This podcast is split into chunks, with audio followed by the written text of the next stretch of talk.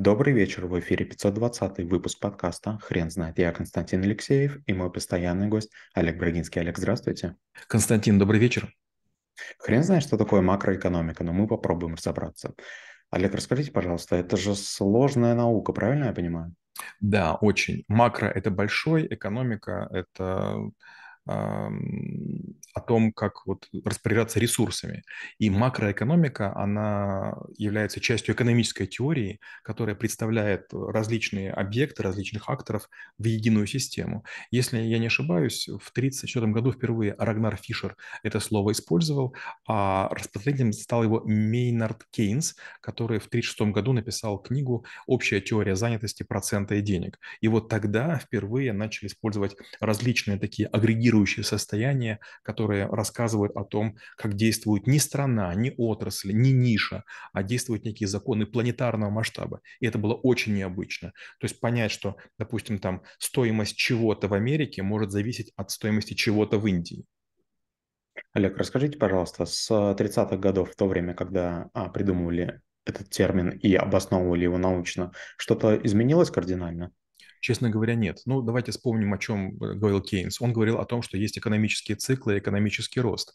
А, ну, мы замечаем, допустим, как только наступает максимальное благоденствие, экономики начинают паниковать не зря, потому что потом наступает кризис. То есть, когда мы вот на американских горках забираемся, забираемся, забираемся, а потом вдруг замираем, вот в этот момент, да, когда мы теряем динамику, потом мы начинаем катиться вниз. И большинство людей это пропускает мимо ушей. Идет девальвация валюты, падает ВВП, наступает безработица, наступает какое-то разрушение, какое-то совершенно э, расстройство людей.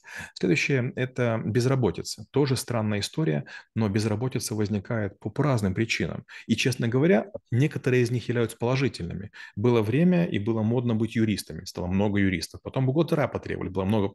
Сегодня программистов качают, то они нужны, то они не нужны. И это, это самоочищение. Да? Вот в природе, если какая-то а, какая популяция животных сильно вырастает, ее начинают как бы уничтожать или соседи, или враги, или паразиты. Следующее – это уровень цен. А, вот есть инфляция, есть дефляция, и нужно понимать, что если мы получаем деньги под процент, в системе должны появиться экстра деньги, дополнительные деньги, с помощью которых мы процент выплатим. Получается, монетарная политика, она нас подталкивает к печатанию денег, а печатание денег приводит к обесцениванию. Дальше это государственный бюджет. Государство собирает налоги, и за них реализует некие программы.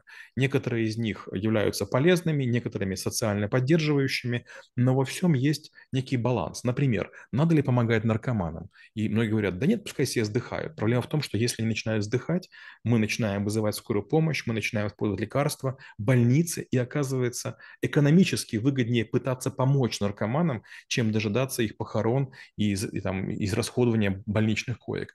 Ну и последнее, конечно, торговый баланс. Полезность страны, она определяется не только ВВП, а тем, что она больше вывозит или больше продает. Например, Россия, она гигантская страна, не зря говорил, кажется, Ломоносов, что Россия будет Сибирью прирастать. То есть ресурсов очень много, неизведанных, но почти все выводится в сыром виде. Япония, острова вулканические, там почти ничего нет, и наоборот, страна очень многое э, экспортирует. Как это у них получается? Это вот показывает, что макроэкономически страна более сильная, более мощная, более влияющая. Олег, расскажите, пожалуйста, какого уровня проблемы решает макроэкономика и как э, люди, которые изучают эти проблемы, находят решение? Ну, есть такая фраза от меркантилизма до марксизма. А, сначала у нас были люди, которые хотели заниматься там своими фабриками, заводами, шитьем перчаток, не знаю, изготовлением карет. Потом стало очевидно, что вот то, тот набор продуктов, товаров и услуг, который есть, он не покрывает дефицит. Потом наступила эпоха, когда появился профицит. Много колбасы, много сыра, много телевизоров, много холодильников. Теперь возникает другая проблема. Например, сейчас около миллиона ноутбуков устаревают на складах в России. Почему? Потому что их завести завезли, а спроса нет. И причин для этого очень много. Первая причина состоит в том, что люди не настолько уверены все, что покупают ноутбуки. Но есть устаревающие ресурсы. У них истекает срок годности, мощности, у них истекает срок соответствия товарно-материальному какому-то э, уровню или там уровню прогресса, или там, не знаю, еще чего-нибудь. И вот тут мы начинаем понимать, что нам нужно иметь разные рычаги. Да, мы можем сколько угодно ноутбуки держать на складе, но если их не продать, в какой-то момент они как, как э, э, карета Золушка в тыку прекратятся, они не будут стоить ничего. И это не, не было бы так смешно, если бы не было и других примеров. Допустим, билет на театр. Да? Мы с вами ставим постановку, Олег и Константин, и продаем билеты. И вот до допустим, окончания э, продаж билетов остался час, а мы много не продали. На завтра эти билеты не стоят ничего. Почему? Потому что завтра они превращаются в бумажки, не гарантирующие э, нахождение в зрительном зале. Там будут другое представление, друг, другие актеры, и это уже ничего не стоит. Поэтому получается, что макроэкономика – это наука о большом количестве взаимодействующих и несочетаемых факторах, о том, что э, все пытаются максимизировать свою прибыль, э, о том, что ресурсы являются а, как бы предметов раздоров и споров. Но с другой стороны и кошелек покупателей, он является как бы тоже таким, знаете, ресурсом, на который многие открывают свой роток. Олег, скажите, пожалуйста, а есть ли на планете Земля либо часть света, либо, может быть, отдельное государство или территория, которая э, может сказать, что поняло все, э, все законы макроэкономики и ведет себя разумно? Только малые племена. А, в Африке есть такое слово зулузское, называется убунту. Есть Linux Ubuntu. Ubuntu – это слово, которое имеет два значения. Первое – это община, а второе – такое более глубокое значение – «я есть, потому что ты есть». И есть такая байка, что как-то однажды фотограф хотел сфотографировать что-нибудь необычное. Он принес в зулузское племя детям корзину фруктов и сказал, «А кто первым добежит до, до того дерева, тот получит эту корзину. И якобы дети взяли за руки, пошли к дереву, пришли все вместе. И он спросил, почему? Неужели никто не захотел быть первым? А ему сказали, Ubuntu, то есть как бы зачем? Дети сели, начали все сообща есть. То есть нет первенства. То есть макроэкономика из нас сделала, из человека разумного сделала человека покупателя. То есть в какой-то момент времени мы начинаем чего-то хотеть купить. То есть получается, есть маркетологи, которые говорят нам, потрать свои деньги. И мы начинаем играть в казино, мы начинаем покупать какие-то глупые, вредные вещи в ущерб своей семье, своей, не знаю, там, общине, э, только потому, что вот на нас повоздействовали. И вот получается, что макроэкономика в какой-то момент времени должна привести к тому, что маркетологи исчезнут, потому что они стали вредителями. Например, помните, раньше были бумажные письма, нас замучили бумажным спамом. Помните, почтовые ящики просто ломились от всякой фигни. Потом то же самое случилось с смс-ками, потом то же самое случилось с электронной почтой, потом то же самое с звонками. Это кто делает? Маркетологи. Маркетологи один за одним сжигают мосты человечности. И сегодня у всех телефоны на беззвучке, мы всех блокируем, ни с кем не хотим общаться. Почему? Да потому что в наши двери постоянно стучат. Получается, с точки зрения а, макроэкономики, чем сильнее предложение, тем сильнее отражение. Олег, расскажите, пожалуйста, как современному человеку анализировать, какие ресурсы и какие именно показатели для того, чтобы всегда быть на плаву с точки зрения макроэкономики? Честно говоря, ничего нельзя сделать. Дело в том, что самое важное в макроэкономике – это сглаживать бизнес-циклы. Потому что когда наступает крах, и многие люди теряют работу, разоряются бизнесы, это очень разрушительно. То же самое касается стихийных бедствий, таких, как сейчас было в Турции. То же самое касается локальных военных конфликтов, которые сейчас происходят между Россией и Украиной. Это приводит к тому, что мы входим в неэкономические среды. То есть мы многое могли бы экономически решать. Опять же, есть такой элемент макроэкономики, когда богатые страны платят бедным странам за то, чтобы те, например, не создавали атомное оружие или там чего-то еще не делали. Вот сейчас, допустим, назревает история между Египтом и Эфиопией. Одна страна строит плотину, второй может воды не хватить, то есть Нил не сможет разливаться. И получается, что либо Эфиопия должна платить деньги Египту, да, чтобы крестьяне каким-то образом были датируемы, да, если там у них будет нехватка воды, чтобы их семьи как-то смогли прожить. Или, к сожалению, начнется война. То есть нарушение, а, натяжение макроэкономики приводит к обострению вооруженных ссор.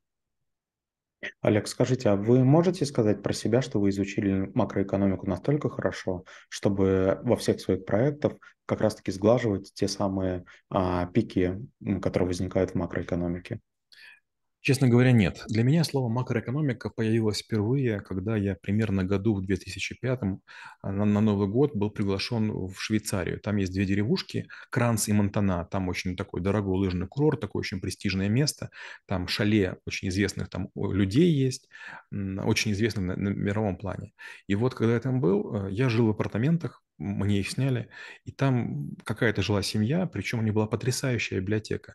И я уже не знаю почему, но мой взгляд упал на книгу Confession of the Economical Hitman «Исповедь экономического убийцы». И я без всякой задней мысли между лыжными променадами и там разговорами за вином а, и там дегустацией сыра, виноградных улиток с э, разными важными людьми, читал эту книгу. И я прочел пару страниц, я был просто в шоке. О чем говорила, что если бедная страна, там нужно, нужно ей дать деньги на электростанцию. Если у нее есть электростанция, начинает развиваться промышленность. И если, получается, энергия является движущей силой страны, чем больше энергии, больше производств. Больше производств, больше кредитов. И получается, что а, построение электростанции – это принцип сегодняшнего там такого государственного рабства. Я когда это прочел, я понял, что я ничего в макроэкономике не понимаю, хотя учил ее дважды. Олег, если вы сказали, что на циклы макроэкономики влиять нельзя, только за ними наблюдать, можно ли нам сказать нашим слушателям о том, что, а, в принципе, можно и не изучать этот вопрос, просто а, наблюдать Смотрите, надо, вот я такой пример приведу. А, был такой Кравчук, это первый президент Украины, и как-то мне довелось с ним на одной сцене побывать, и недалеко, значит, возле кулуаров. Потом мы с ним дружили, даже в шахматы играли, он оказался не слабым шахматистом, я ему даже поставил одну из первых компьютерных программ, чтобы он мог играть с компьютером. И, а вторая интересная штука, у него было очень много шахматных досок, и получается, с некоторыми людьми он начинал играть, и потом не смахивал шахмат, шахматы, а просто доску оставлял, и брал следующую доску и играл с следующими людьми на других досках. И вот, значит, я спросил его как-то, ну, я был студентом и как-то очень хотел, значит, мне с президентом поговорить. Кажется, был пятый курс или четвертый. Я спросил, что такое независимость, по-украински незалежность. И он ответил, сынку, незалежность це коли ні від тебе, ні від мене нічого не залежить. То есть независимость, сынок, это когда ни от тебя, ни от меня ничего не зависит. Ну и потом мы много с ним разговаривали, а он такой как бы крупный политик, известный политик, такой очень хитрый, да, такой лис. Про него говорили, что он может между капелек дождя пробежать и остаться сухим. И вот как бы когда мы с ним всякие темы обсуждали, он мне говорил, ты, конечно, понимаешь, что ты маленький сверчок, но быть умным сверчком лучше, чем глупым. В макроэкономике есть две важных, две важных характеристики, две важных переменных. Это потоки и запасы. И если ты понимаешь, как они работают, ты понимаешь, что все такое составляющая экономики, валовый продукт, макроэкономические рынки, а, факторы производства, финансы, макроэкономические агенты. И ты вдруг можешь понять, как оно все работает. То же самое, когда я встречался с Далай-Ламой, он мне сказал такую фразу очень странную, необычную, мол, ты, если поймешь, как работает мир, ты сможешь его улучшить. То есть первое понять, а потом уже вмешиваться. Олег, скажите, а вам э, удалось понять этот мир? Нет, конечно, нет. Я очень хотел бы стать вторым Аристотелем или да Винчи, да, но возможно ли это? Маловероятно. Дело в том, что сегодня мы превратились в очень узкоспециализированных людей. Мы всячески отрицаем то, что нам не нужно. Когда я заканчивал школу, я был таким же. Я основательно учил только те предметы, которые мне нужны были для поступления. Я мечтал заниматься компьютерами, и поэтому я был невнимателен к биологии, к химии, географии.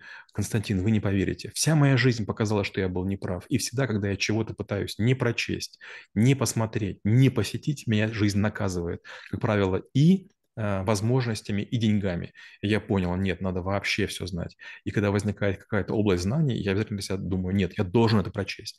У меня сейчас где-то порядка 200 есть директорий, в которых я складываю книги, которые еще не прочел, но обязательно до них очередь дойдет. Это те книги, это те коллекции, которые ну, я собираю монументально. То есть как бы в какой-то момент, допустим, я взял и прочел 56 книг по Тризу, да, потому что мне было непонятно, вот есть нем что-то или нет. Вот по макроэкономике, к сожалению, сожалению, таких книг у меня пока только две. Они очень сложные, они не очень интересные, поэтому я все-таки оттягиваю. Олег, спасибо. Теперь на вопрос, что такое макроэкономика, будет трудно ответить. Хрен знает.